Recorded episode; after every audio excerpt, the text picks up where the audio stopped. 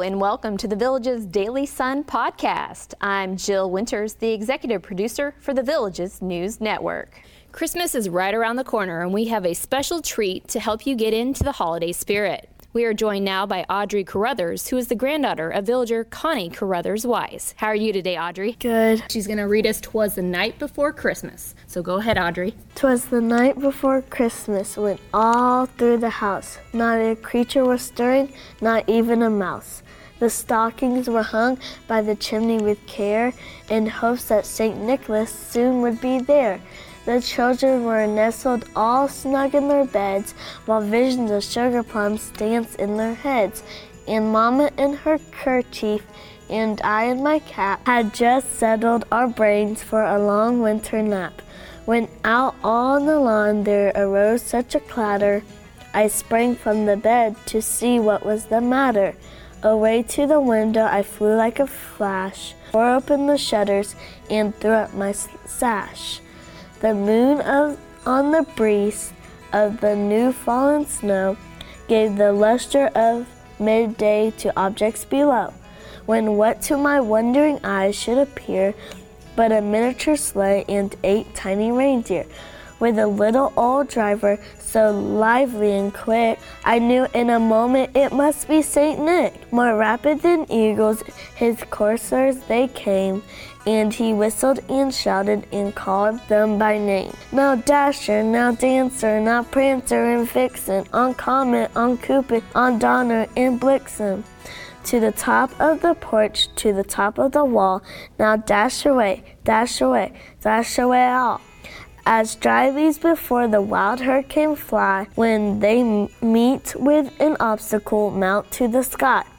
So up to the house, top the coursers, they flew with the sleigh full of toys and St. Nicholas too. And then a twinkling I heard on the roof, the prancing and pawing of each little hoof. As I drew in my head and was turning around, down the chimney St. Nicholas came with a bound. He was dressed all in fur from his head to his foot, and his clothes were all tarnished with ashes and soot. A bundle of toys was flung on his back, and he looked like a peddler just opened his pack. His eyes, how they twinkled, his dimples, how merry. His cheeks were like roses, his nose like a cherry. His droll little mouth as drawn up like a bow, and the beard of his chin was as white as the snow. The stump of a pipe he held tight in his teeth, and the smoke it encircled his head like a wreath. He had a broad face and a little round belly that shook when he laughed like a bowl full of jelly. He was chubby and plump, a right jolly old elf, and I laughed when I saw him in spite of myself. A wink of his eye and a twist of his head soon gave me to know I had nothing to dread. He spoke not a word, but went straight to his work, and filled all the stockings when turned with a jerk. And laying his finger aside of his nose, and giving a nod up the chimney he rose. He sprung to his sleigh, to his team gave a whistle, and away they all flew like the down of a thistle.